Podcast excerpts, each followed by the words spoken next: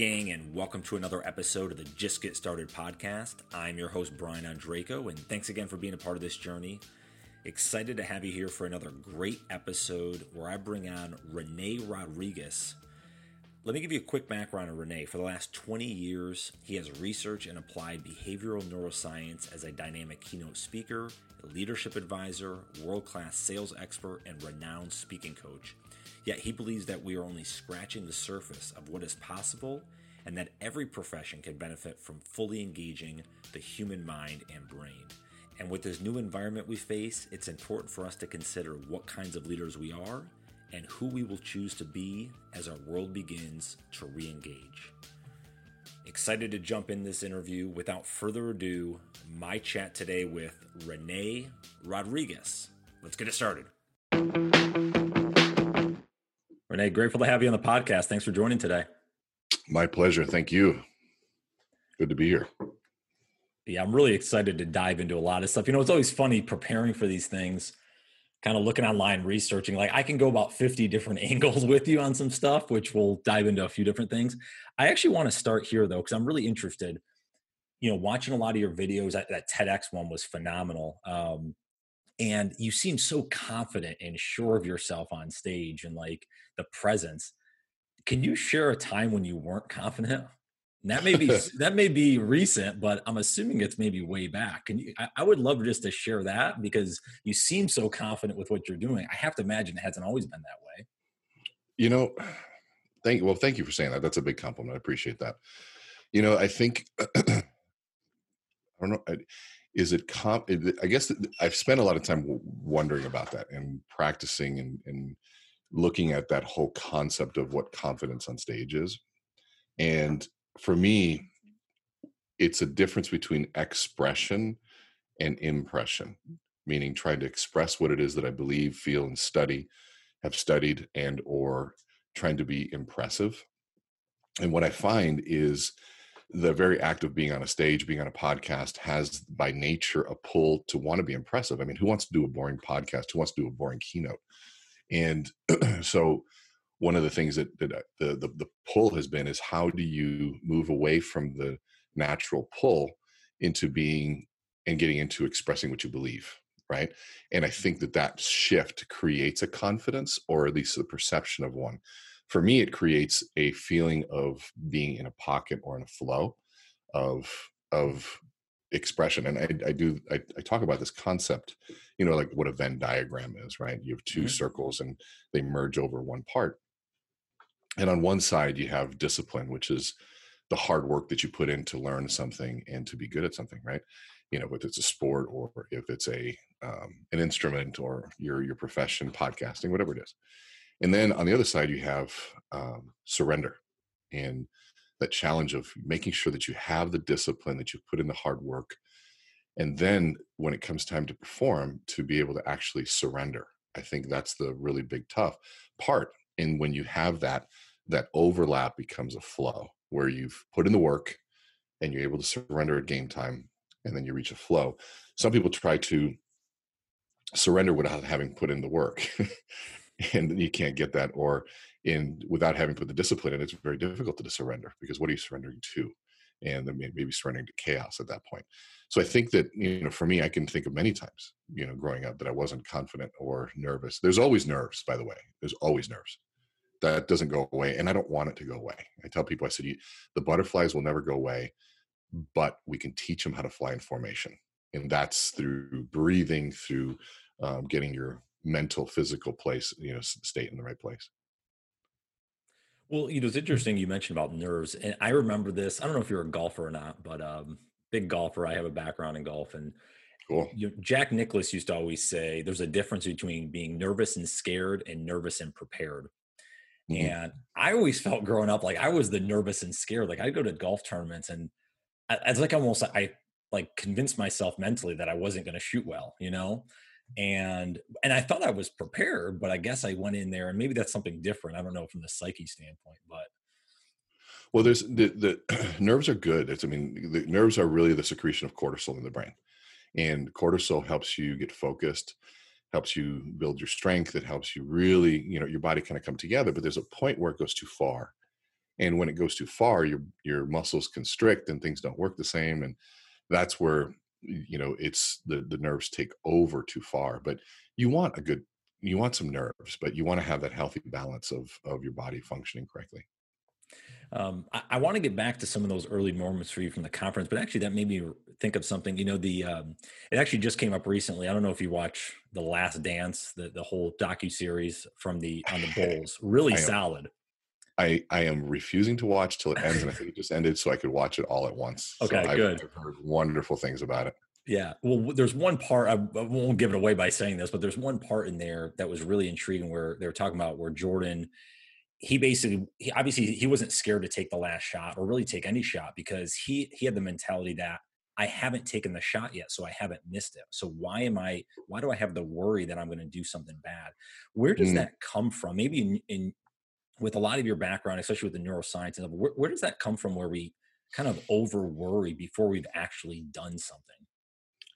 So I, I, can't answer as a professional athlete. I played basketball. I, I did get to the collegiate level and then got cut. so, um, so I did play at a, at a pretty good level, but um, you know, I'd say, you know, I can answer from a performance perspective on being on stage and seeing thousands of eyeballs looking at you, which can feel very similar to that kind of pressure. And you know, doing a TED talk is is even more pressure because you get one shot at it, and then it goes on a site with twenty some million subscribers. And so, um, you know, I think that battle. Uh, I remember when I was a kid, having a conversation with somebody because I'd watch some some of the players that we'd play with and it was almost like they felt no pressure they would just go out there and it was just effortless to them and i would always wonder i mean my friends is it, is it they're just not thinking you know is it are they just not smart enough to think it and which sounds horrible but maybe am i just thinking too much and i was talking to a psychologist friend of mine and he he said that under stress and anxiety we resort to what we're really good at so if you're if you're smart under stress and anxiety, you're going to resort to thinking and you're going to keep thinking and you're going to keep thinking and you're going to keep thinking and thinking and thinking and thinking. And so if you don't stop that pattern, it can go too far. And so then, you know, there's that, I mean, and I'm saying this as different components, right? But I'm going to go back to, to the piece around performance and stress. The ability to perform under high amounts of stress comes down to your ability to manage cortisol. And you look at any elite performer, you look at any Navy SEAL, you look at a professional athlete, and they're going to tell you that their number one competitive advantage, the, the, the skill of the elite, is their ability to breathe. And if they can keep their breathing in perspective, their parasympathetic nervous system takes over, calming the sympathetic nervous system, which is the excited response, and they're able to perform. And what's sad is here breathing is the secret weapon of the elite performer, but it becomes the punchline of the average performer oh we, we've got to do this kumbaya breathing exercise or we're going to do mindfulness again whatever joke they want to make about it but those are those secret weapons is that why like if i'm in a if i'm in a workout and i and i start feeling I, i'll call it pain right? And i push through the pain and kind of get to the other end. Is that just because i've been able to control the the breathing and i haven't let it got to me and realize there was another level? Is that it or am i am i, I something, something totally gritty. different? You sound like you're just gritty. That to me sounds more like grit than performance because you know there's somebody that pushes through pain um, and knows that there's another side you know like i was telling my, my son uh, you know there, there's there is a dark side to working out that there's a dark side of reaching that place where you think you're done and then you you dig deeper and you dig and then you feel like there you realize there's more there that our i think one navy seal said that our what our perception of 100% is really our 40% yeah. And when you really go to that dark side, you realize there's another 60% available there to you. And most people won't push themselves there. Yeah. Yeah. It sounds like David Goggins. I've been listening to him too much. yeah, he's, yeah. He's definitely a, good example of that. Yeah. He's, yeah, he's a little bit on that uh, extreme there. Um, well, so I want to go back to the, the kind of starting out because obviously, you know, the whole getting started mentality, right? That's, it seems where a lot of folks obviously have that, that struggle to mm. even get over that edge. Can you take me back to kind of the first part of your journey? Like, I, did you always want to get into speaking and coaching and leadership development and stuff like that, or was that something that kind of was happenstance? It just kind of happened. No, well, so I, I do know exactly what happened, which is really ironic. Okay, so I was 17 years old and I was deciding what college I wanted to go to, and it was between Baylor University, in Texas. This was actually during the Camp Davidian Waco, Texas thing. Hmm. I don't know why, but we went to we went to spring break and I visited Waco. Uh, there, excuse me, I visited Baylor University and I saw their business school and had these beautiful chairs in the business school. and I thought, man, these are so much more comfortable than the high school chairs we had. And so I'm like, I want to go to school and feel this way. And so I was like, that's where I want to go. And I was uh, going to a conference with my mother, who was a speaker uh, consultant. And we were at the University of St. Thomas, downtown Minneapolis. And I remember walking by and saw the same exact chairs in that, that college, which side note, I ended up going to that school because of the chairs. Isn't it crazy what the, you know, what, yeah. what drives our decisions? you know, here's a, you know, hundred thousand, hundred fifty thousand dollar investment because of chairs. And so, but then I remember going and it was a creativity in the, in the workplace uh, workshop. There's about 500 executives that were there. And I saw this guy go on stage. His name was Bill Shepard. And I watched him and this guy, he was, was funny. He was charismatic. He owned the crowd. He made you think it was engaging. And I was 17 and I'm going, I looked at my mom. I'm like, that's what I want to do. This guy's amazing. I mean, I was just, I was enamored with this guy. And my mom goes, Really? And I'm like, Yeah. She goes, Well, I'm next. I'm like, Oh no, my mom is going to go up after this guy. This is going to be humiliating and embarrassing. And so I didn't want her to go up there. And lo and behold, she goes up there.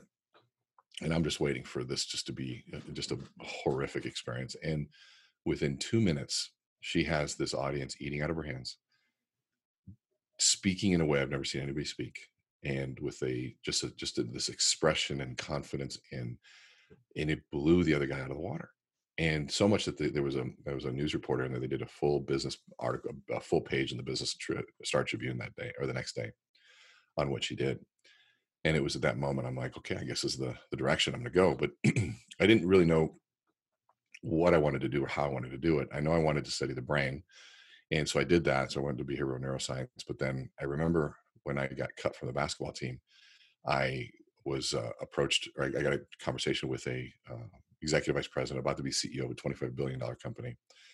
And I asked him, I said, what's the one thing I got to do now to be in your shoes when I get older? And he looked at me and he said, Rene, you learn how to sell. If you learn how to sell, you'll always be employed. And I was like, selling. Okay. I didn't really know what that meant at 17 and 18. And I was thinking to myself, I was 18 at the time and I get this thing in the mail saying I've been selected uh, because of my GPA to join this fast-paced sales and marketing company in the health and wellness industry.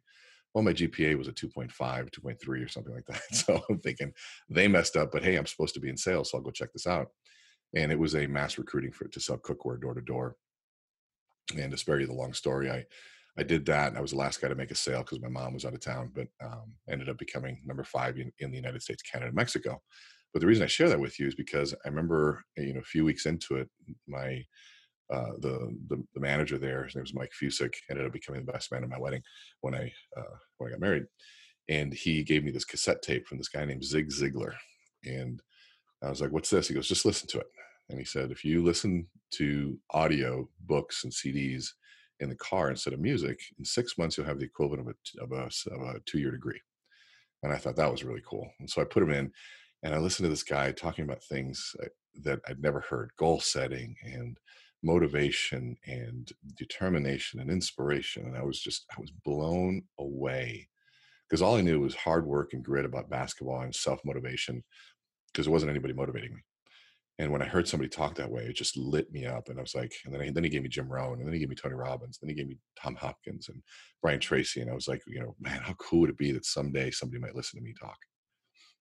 so that's kind of where it started i want to put a pin in that for one second but actually kind of sidestep if i can because I, one of the big things that i'm and i'm finding out a lot more recently than probably before is how important support systems and i call mm. even virtual mentors people i've never met um, yeah. how important they are can you talk me a little bit deeper about that how important that mm-hmm. was to, and again maybe it was your, your mother or some others in your family but really those folks like a zig ziglar probably didn't meet right or or Tony Robbins. But I think you probably met. I think you shared the stage with Tony Robbins, didn't you, down the, yeah, the past, right? So I mean, comes full full circle there. But like those type of individuals, how did that help you having that support system virtually?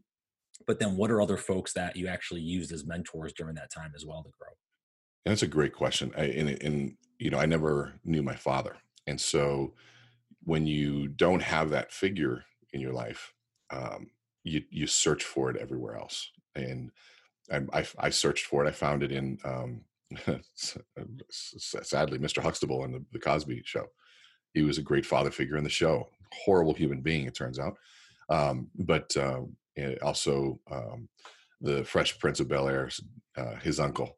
Yeah, Uncle and Phil, he was yeah. a great father, right? And he was. I, I mean, I looked to those guys, and you know, on TV, and then my friends' fathers and how they did things, and coaches, and you name it. I was, you, you know, I think kids are searching for guidance, right? And as I get older, I don't think that stopped for me. You know, there's always somebody that I'm looking to, and Jim Rohn was probably the biggest impact on me um, of anybody that I never got a chance to meet. I remember exactly where I was when he passed away, and it was one of the saddest moments for me because I, I he had done so much for me, and I never got a chance to meet him. And it was, you know, just listening to him and how he spoke, his philosophy of life, and how he looks at everything was so perfect. It was so good, and it was so perfect for what I needed at the time that it helped me put in perspective adversity and change and difficulty it gave me a framework to understand it, you know the, the, the cycles of life and how it applied to business and all of those elements you know so it's it's those i love how you said those virtual coaches those the virtual mentors the ones that don't even know they're mentoring you but they are. And so yeah i mean dr wayne dyer you know i could i could name so many that i just uh, were right there. Well and i found this and especially obviously through my own journey right and you know, I wasn't a, a great marriage, right? We're still great. We're great now as parents, right? As co-parents, but like wasn't a supportive marriage. Like it didn't seem like family was always there. And I felt that, especially early on, I had those challenges of like not even be able to um, lean on people, if you will, you know, that had similar desires. So that's why I found recently, like getting the right group of people has been important. Is that something? Have you always had a good group of people around you, like especially in your adult life, or did you have to seek those people out and, and try to find those different groups or? Seeking them out absolutely. What i think somebody told me when i was young and they take the average income of the people the five people you spend the most time with and that becomes your income. And i always looked at that as around your health to around your emotional state to your business to everything. And so i always looked at was very careful about how and who i spent my time with. Very um, know a lot of friends but time was something different. I, I used my time very differently and you know recently for the last couple of years it's been you know trying to be healthy and so i try to spend my time with people that are healthy and physically active and things like that and from a business perspective doing things and you know making things happen. And right now during these times who are the people that are really adapting to the new virtual environment and spending time with them? And it's it's really fascinating just how powerful it is the impact that time spent with another human and how they affect you. Yeah. so absolutely and yes seek them out. I want to go back for a minute before i lose a train of thought here on this. So you want to be a speaker at 17 you saw um, your mom up there and and kind of blew away the room. You and then you went into the sales role, right, to obviously build that skill. Did you think you were gonna just stay in sales and be kind of a you know carry your own bag, if you will, for many years? Was that the thought, or were you on a determined path all along to kind of get to that level that that individual you were talking with early on? So I gave my life to basketball, and uh, I always I felt like after I got finally got cut for long, long story that basketball stabbed me in the back. You know, I was lied to. They said, if you work hard at something, you can get anything you want. And I gave it everything. Uh, I worked, you'll find few people that worked harder at something that, and I realized, well, they weren't, it wasn't right. I can only be as good as a coach would allow you to be.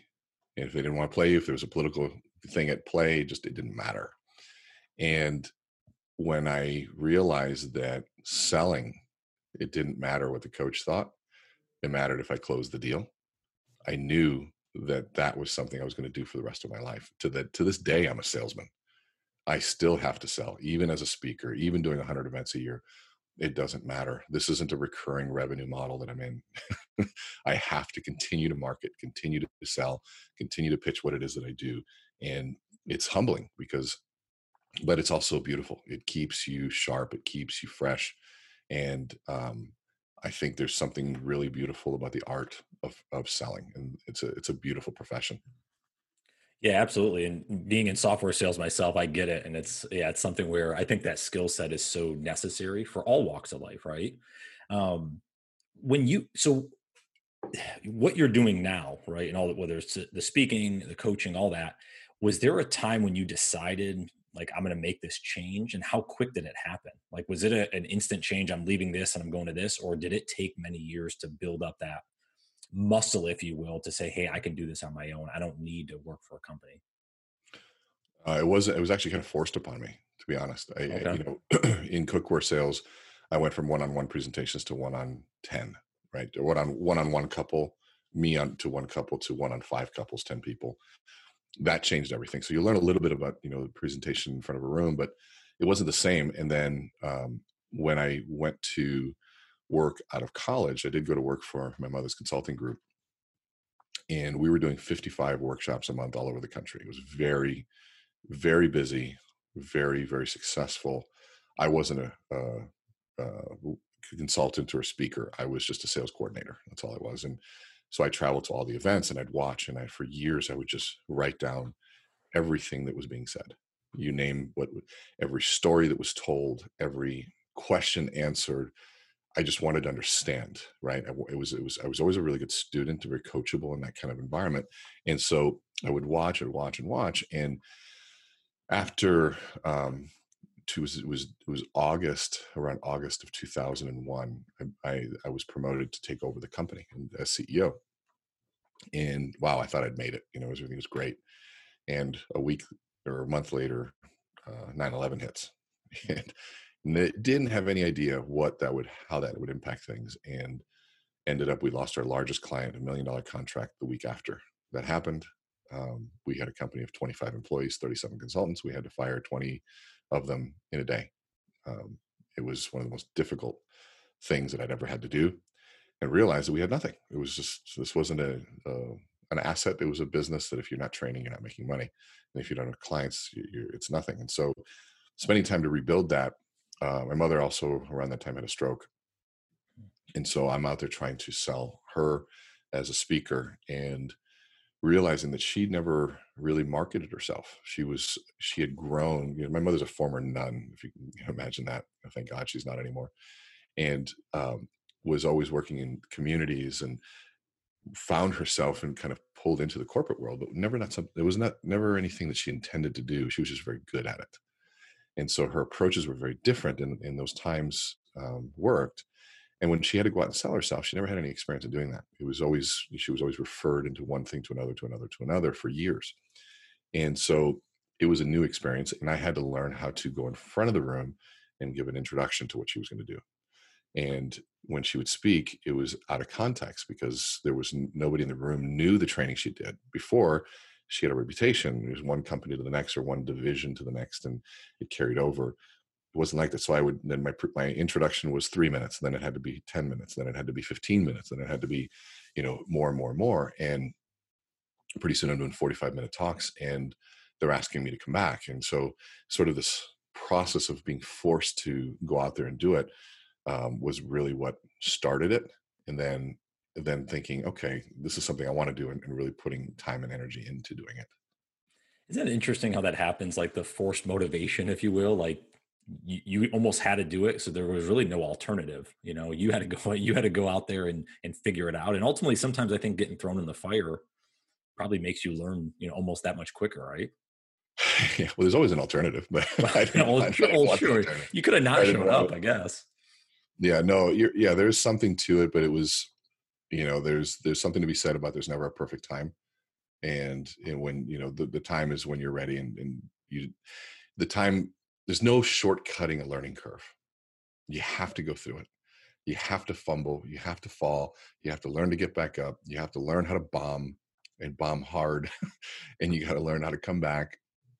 There's there's just no way around it. And I, and I tell people you know, they say, well, I want to become a speaker. I said, great. Are you willing to give it the next 10 years of your life? And if they look at me and say, well, no, I'd like to do it next year. I said, great. You'll be speaking the whole 10 years. I said, but you got to go through a lot of really amazing, fun challenges to get there. And to, and then the there really never is there.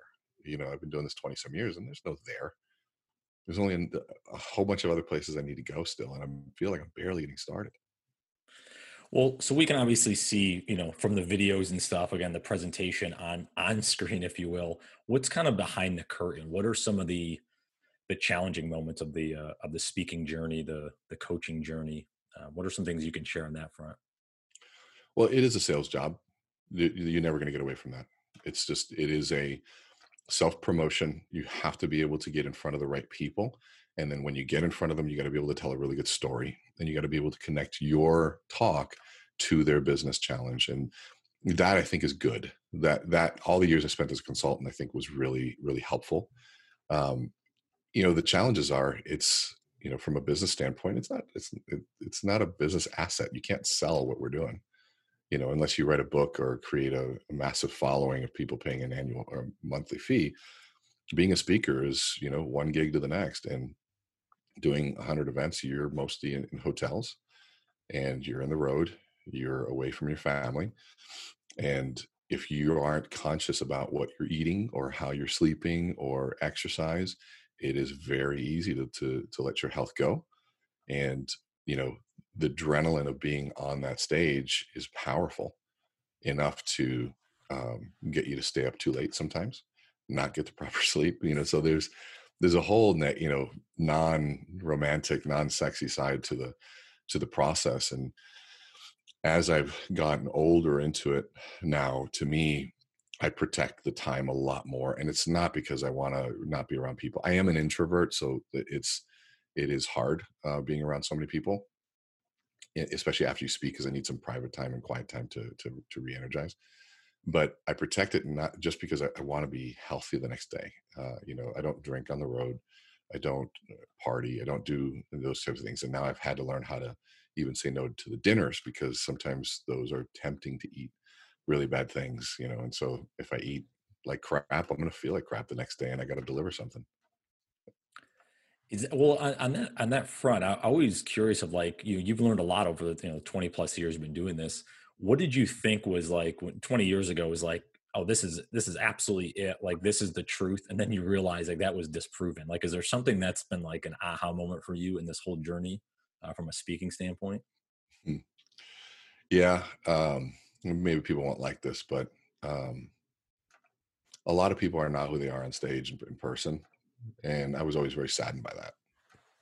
It was I was saddened by watching people talk about a certain subject matter, whether it be patience or whether it be compassion, and then you w- watch them be just complete jerks to uh, hotel staff, or there's just it just the the that was always a big frustration for me. And by no means am I saying somebody needs to be perfect, but I just saw behind the curtain so often on whether it be celebrities, whether it be um, you know big name speakers, and it is a enticing profession because of the power of being on that stage, and with that comes a big responsibility. And you know the thing that I always wanted to be was the guy that was, and I'm competitive, so I want to be the best on that stage. There's no, you can't lie about that. But I also wanted to be the the most approachable and if I were to be very honest, that's also worked against me because there is a psychology of scarcity involved with the speakers that, that go on that stage and then disappear because now they're not available. And that increases their value. And my choice to then be available afterwards or coming down and talking to people, being approachable is great, but it also can, if if not done right, can also hurt the value of, of uh, the scarcity. And so for me, I've chosen to find a way to make both work because and to me that's just about time and if i can be consistent and good over a long period of time then and have just quantity of good content then i think that should win i'm hoping. That makes sense? No I, I, mean I, I couldn't agree more i mean i think that's also you know the word authentic right gets used a lot but like you're just being yourself like you want to spend time with those people and as you mentioned sometimes you got to go away and you can't go to the dinner or you can't go out and you can't do those things and that's you know that's the time needed but at the end of the day like staying after for an hour and shaking hands and answering questions like that's just who you are i mean I've, I've spent a little time with you before we chatted for before the call like it seems like that's how you are so it's like why wouldn't you put that out and i think the world wants that right i think it's a changing of the guard than it was 20 years ago I agree with you. See that that I, I agree. I think that this the transparency isn't a choice anymore. You know, either you're either you do it proactively or the internet's going to figure you out. it's, right. It's just going to figure you out, and I don't have the energy for it. It's you know, I I did in the last sixty days we counted over a hundred podcast uh, virtual events and Zoom trainings. Not just like getting on with a couple friends, and you know, I'm talking about like actual business related. And people said, "Why in the world would you do that?" And you know, because you didn't charge for any of them. And I said, "Well, one, it was a new environment, and I need to figure it out as fast as possible. One, two, I think that the information that I share is kind of needed right now. Understanding stress, understanding people's irrational behavior, all those t- things are what are my sort of my bailiwick, if you will. And so i needed to get it out there. And two i think that the more i understand what's going on the more it preps me for delivering value after these 60 days. And so it's but it's just it's just who i am too yeah, there's nothing wrong with that. I think that's. You know, I always said like, um, like I, I, say to a lot of people, I'm like, I don't, you know, I don't lie. I'm, I'm, I'm sure there's some white lies. My son still thinks there's Santa, you know, stuff like that. But I'm like, it's so exhausting to have to try to remember lies. You know, so I remember early on, someone gave me that advice, and that's why I'm like, yeah, why would I, why would I lie? Right? It's just like not who I am. So it's the same thing. It's like you got to just be who you are. Like, what's there's nothing to hide anymore. There's no, there's no facade that needs to be put on. You know. Well, you know, it's so and let's be i'll be even transparent i mean before we started this i'm cleaning up the background of my talk moving the moving this out of the way moving that out of the way making sure you know so it's it's um as much as i want to say i'm fully transparent if i were to move the camera you'd see kind of a little mess over here and you know i got a pile of you know uh, papers that i'm kind of going through and i've got you know my uh, stuff over here. So it's it this looks this little box looks nice, you know. well, hey, but, I mean, don't, I don't want you moving the camera. I mean, that's you, know, you could do. But it's but but I think that that's there's a there's a reality of that's the challenge of we are in this world and in the business that I'm in, and now you you're doing these podcasts. You're in the business of being judged. Was your podcast good or bad? Yeah. You're saying, hey, this is what I think, and you put it out there. People are going to rate it, whether they tell you that or not, and this in the comments, whether they watch it's it's it's that takes courage to be able to do that because you know what if nobody watches? There's a rating right? Um, and so we have to be able to manage what's the healthy balance of managing a healthy perception right in terms of branding because there's a, there's a brand involved here right? This is this little box that we live in now is a brand and so what is your background says something what you wear says something and it how you speak says something your quality and the video all that stuff so I mean, if you notice right now i have a dslr as my as my webcam. And we do that because that's one differentiator as a virtual um, speaker now. I want to be able to at least be clearer than the, the speaker that uses Zoom, right? There's a, that's a competitive strategy. Can I dive into that a little deeper? Actually, you just brought that up about, you know, kind of the comments and people saying stuff that I, I found is the biggest. I know it was for me. I mean, I, I should have started this podcast in 2015 and I started in 2017 because of that what are people going to think? Am i good enough? You know the self-confidence that i was still building. Do yeah. you feel that's one of the or maybe the biggest reason people don't start um, kind of going after what they really want? Or, or would you say there's something else? I, you know I, I, I think there's a lot of answers to that. I know to myself i haven't started my podcast because i'm a perfectionist and i have this weird thinking that there's a perfect way of doing it which there isn't you know and so I d- I don't have a content problem, but you know, gosh, how am I going to do it? Am I doing it perfect? And all of a sudden, it takes forever to mm-hmm. get the darn thing started. So it could be a sense of perfectionism, and really comes from a fear of not looking right and being judged and uh, not doing it. So I better not do it at all than to do it.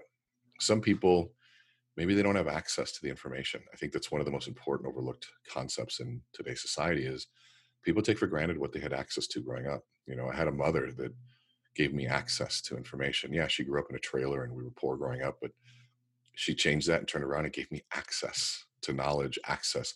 My my manager gave me access to Zig Ziglar, which blew my mind, and Tony Robbins and you know Jim Rohn. Those are that's access to knowledge and information.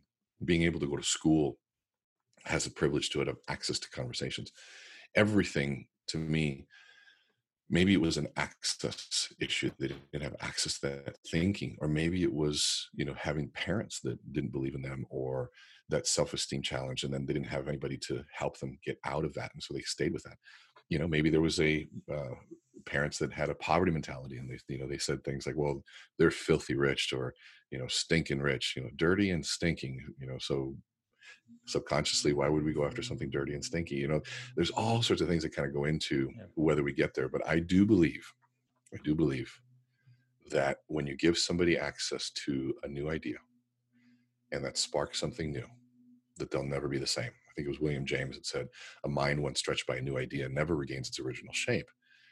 And that is at the core of what volentum is. My company name stands for voluntary momentum and everything that i do is about how do i open up that thought show them whether it be through perceptual illusion whether it be through a great story whether it be through an example um, a drawing of a venn diagram uh, an example magic trick whatever to spark that idea that they go wow an idea that they can't unsee.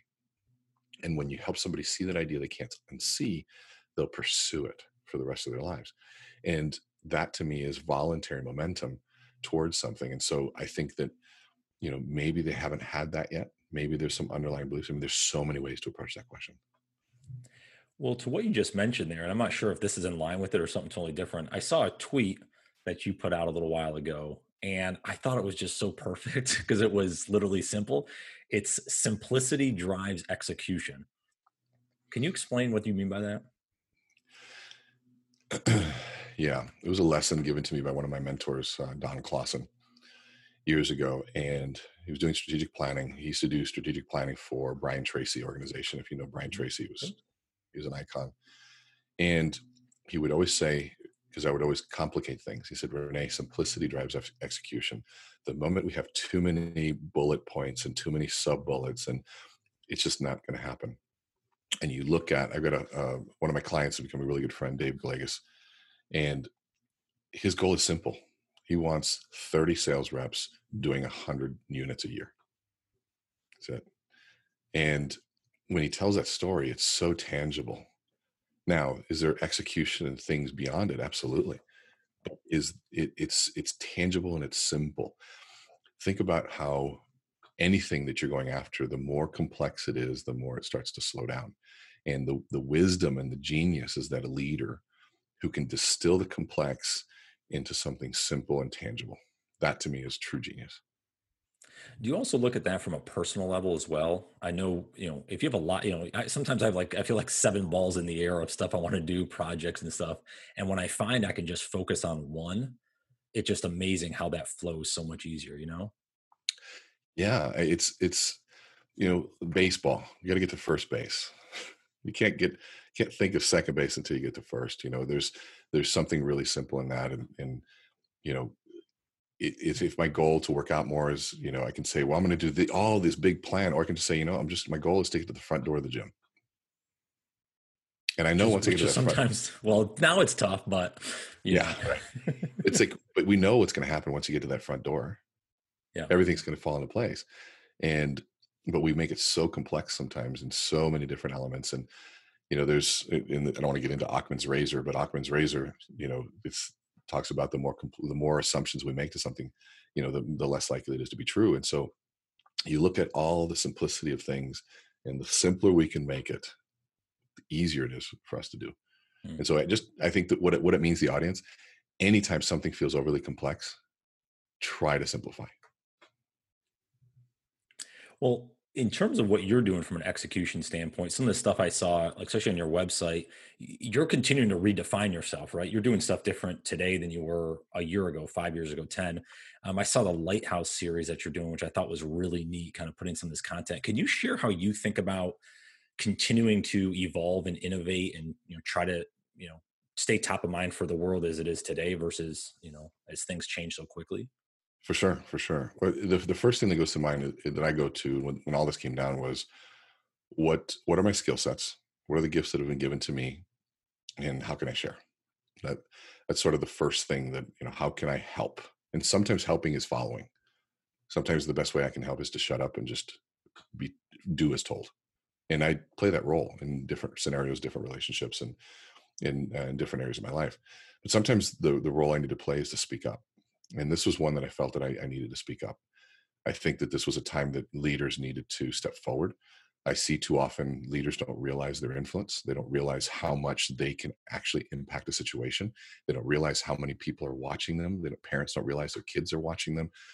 And I wanted to be very loud about that and to really call out to saying, guys and gals, this is the time that we need to be able to lead. And so I wanted to share some of my, uh, I guess, more cornerstone content with um, everybody, whoever wanted to watch it. You know, it began with uh, the Courage Scale, which was a framework to understand how our energy affects us behaviorally and emotionally, and how it affects other people around us. And you know, during times of stress, I can predict what's going to happen. You know, people are going to start getting irrational.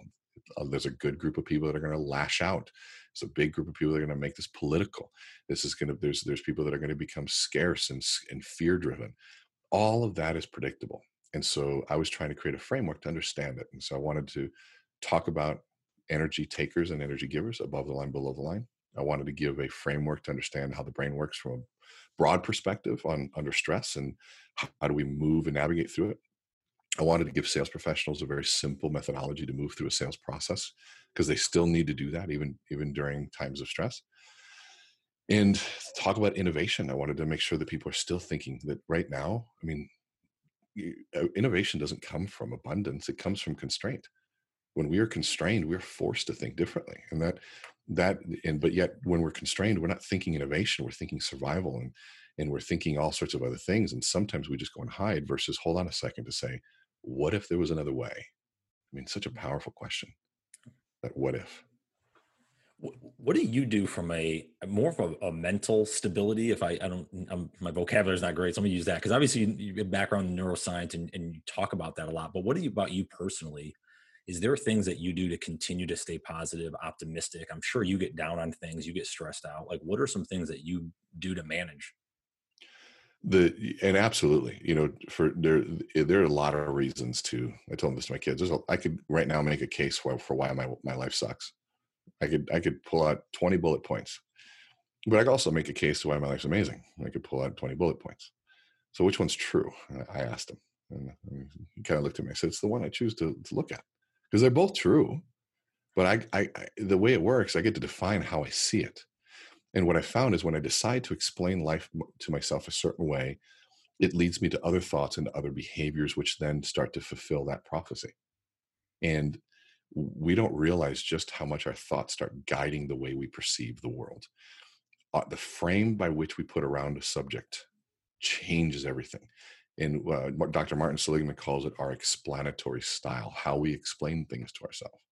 And when we think about things, are from that perspective, like you know, one of the pieces is it pervasive, right? Is this something that's per- pervading every aspect of my life or is it just one aspect of my life right?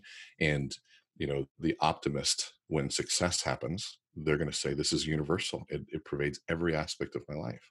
A pessimist is going to think limited pervasiveness well this success just happened in this little piece of my life. But then you look at adversity and pervasiveness and the optimist is going to say the opposite. They're going to say, well, this is limited pervasive. This negativity, this adversity is only happening in one small piece of my life. But the pessimist, when it comes to negativity and adversity, is going to have universal. Well, this, this affects every aspect. I, I dropped, I spilled the coffee. That means my life sucks and I suck at everything, you know, and it's pervasive. So understanding how I explain it to myself, number one, and then it's this is so cliche, but honestly, this is I think the, the, the, answers to life lie in cliches. It's it's what I can and can't control. And I don't have energy for the things I can't control because I know too well that it is a futile effort. If I can't control it, any energy I spend on it is futile. And so I go to what I can control, whether it be my surroundings, whether it be if I go to the gym or not, whether it be if I just need to go go uh, take a nap, whatever it is doing those things and controlling what I can control. But also, I think that we can create so much in this world. And so, if if there are you know people complaining about the media while they're on social media being the media it's like no we're the media now. And so i'm not going to complain about the media while i'm putting something negative. How about i decide to put something positive? Now i'm the media and we can rejoice in the fact that there's something positive. What we pay attention to really does grow It's got an element of stoicism in there, you know. The uh, we can't con- we, we can't control what goes around around us, but we can control our reaction to it. Mm-hmm. So definitely, how long did that take you to get to that mindset? Has it always been like that since you were younger, or did that take a lot of years of just work and development on that to get that positive mindset when things do go bad? You know, I would say Jim Rohn was probably a big piece of it. You know, he, he would talk about inevitability and, and he had a very humorous but yet such a profound way of talking about it. He said inevitable you know there there are certain people that are a certain way and you know he said people cutting you off on the road and the one the person getting upset about that you know he's like you know the, the naive person is the one yelling at them. So you know they're that's their job they're cutter offers on the road you know so liars shouldn't lie. Well that's their job they're, they should lie. Why am i going to worry myself over the liars and understanding that there's there's certain things in life that are just not worthy of the energy. For it. And I know that sounds so cliche, but when you can actually find the practice to be able to do it, and there's an empowerment that comes with it because the other side of not worrying about what you can't control comes with grit and energy and vigor in changing what you can. That is where we should devote our energy. So it's not just this passive, I'm not going to worry about it. It's, I'm not going to worry about this piece of the pie because I can't do anything about it, but look at the rest that I can affect that's where my energy goes. And if you do that a few times, now all of a sudden you start seeing the result. And when you see the result, you want it again. And those are things that are formed at an early age. And so if parents are listening, you know, my, my we used to play this game with my kids where we, you know, every time we go to a restaurant, you take the coaster and they're usually front side looked one way, the other side looked another, and I'd play a game of what you can and can't control. And so I'd take two of them, you know, if it's one was red, one was green, and they'd say things out loud like the weather and they'd have to you know green was you can control it red was you can't and so they'd have to smack the button that was you can't or you know, weather they'd smack red right? And uh, how daddy feels uh, red right? Uh, your own emotions green you know? So we just i just made it, i was i was dumb that way but i did that you know for years. And then now you know he's you know alex is 19 and i'm like you remember that game? He's like yeah i said we're playing that game right now and he looked at me. I said, "What?" He said, "There's a whole bunch of stuff we can't control." I said, "But give me a list of five things you can do right now," and that kind of conversation. Oh, that's cool. I'm going to use that with my eight year old and let's see how that goes over. That'll be uh, that'll be pretty. It's cool. fun. Yeah, I, I met. Well, I think too. It's especially kids at a younger age. I wish I had this, but like sometimes you have to I, I, think open them up because they're they're to new ideas because they're they're not thinking that way right? I mean they're they only know what you mostly provide them or that they see on you know youtube or something like that but i think if you're the one that's shining that light on it you can help influence you know sure, in a good way sure. right? Yeah absolutely. 100% all right i want to go back to let's go back to childhood for you and let's uh let's talk about this let's end on this point is i always like to figure out you know if you have that opportunity, and you may not change anything, understanding, right? Because you may not be in the spot you are today. But if you had to go back, let's go back to your teenage self, right? That 17 year old, and you had a, you could write something to them, but you only have a post-it note to write it on. What would you say to them? What would be the most impactful thing you think can help them out? it's so dumb. Save more money than you want and never skip your workouts. It'd be about health and money. I think that's a good way to that's a good way to approach it. Um, especially, I just think know, it's just it's one of those things I learned about it. But you know, you it's you know you save money and you you remain healthy. Everything becomes so much easier because it gives you options and choices. Hmm. Your health goes away. You're you're limited in options. If you've ever been in the hospital for something, and you sit there and you go, "I want out of this jail," and you start realizing how important your health is, or when you run up against financial issues and you start realizing, wow, I could have done so much more. You know, those types of things are so critical. And what's interesting too, how those that is a, such a good point because like how they go hand in hand. Like I remember when I, I was in a lot of debt in the past, like credit card debt and stuff, student loans, and the stress you have so not not only do you have stress during the day but you can't sleep at night because that's all you're thinking about you know? You, how am i going to pay the next bill? And it's just that obviously affects your health because again i'm so big on sleep. If you don't sleep enough well that's you know it's just a, a, revolving door that's just not a you know the only way to change it is actually to change is to change it but you know? Yeah it's a it's a it's a self it's a self reinforcing cycle that's for sure Rene, this is awesome, man. Where uh, where can everyone find you online? Where where can they connect with you? Uh, website seerenespeak.com, S E E Rene R E N E speak.com is probably the easiest. Follow me on Instagram at see Rene speak as well. This was a lot of fun. I'm, I'm so grateful of just getting a chance to talk with you, man. I uh, love your stuff online and uh, so so thankful you guys taking the time out. I appreciate it, Brian, and I appreciate what you're doing here, and, and it was an honor to be a part of it. Well, thank you all for joining in on another episode. Or if this is your first one, I appreciate you being here and certainly grateful for the listen. Uh, come back and check another guest out. We got some great ones coming up as well. And if you guys don't mind, I'd love a review on Apple if you have 15 to 20 seconds. You might even be listening to this on Apple Podcasts, so you can just scroll down to the bottom and go ahead and leave a rating and a review. It only gets us out to more people. And, you know, I'm a big believer that all the different experiences that we have in our own journeys, if we share those together, if we get those out, it might encourage other people to take that leap of faith, step outside their comfort zone, and ultimately achieve fulfillment in their life. So, I look forward to connecting with you guys online as well. Uh, my website, brianondrako.com. Hit me up on a note there, or Instagram and Twitter at brianondrako. Besides, I'm out on LinkedIn as well if you just search my name. So, hope to connect with you guys real soon. I hope you have a great day, a phenomenal week, and we'll talk to you soon. Take care.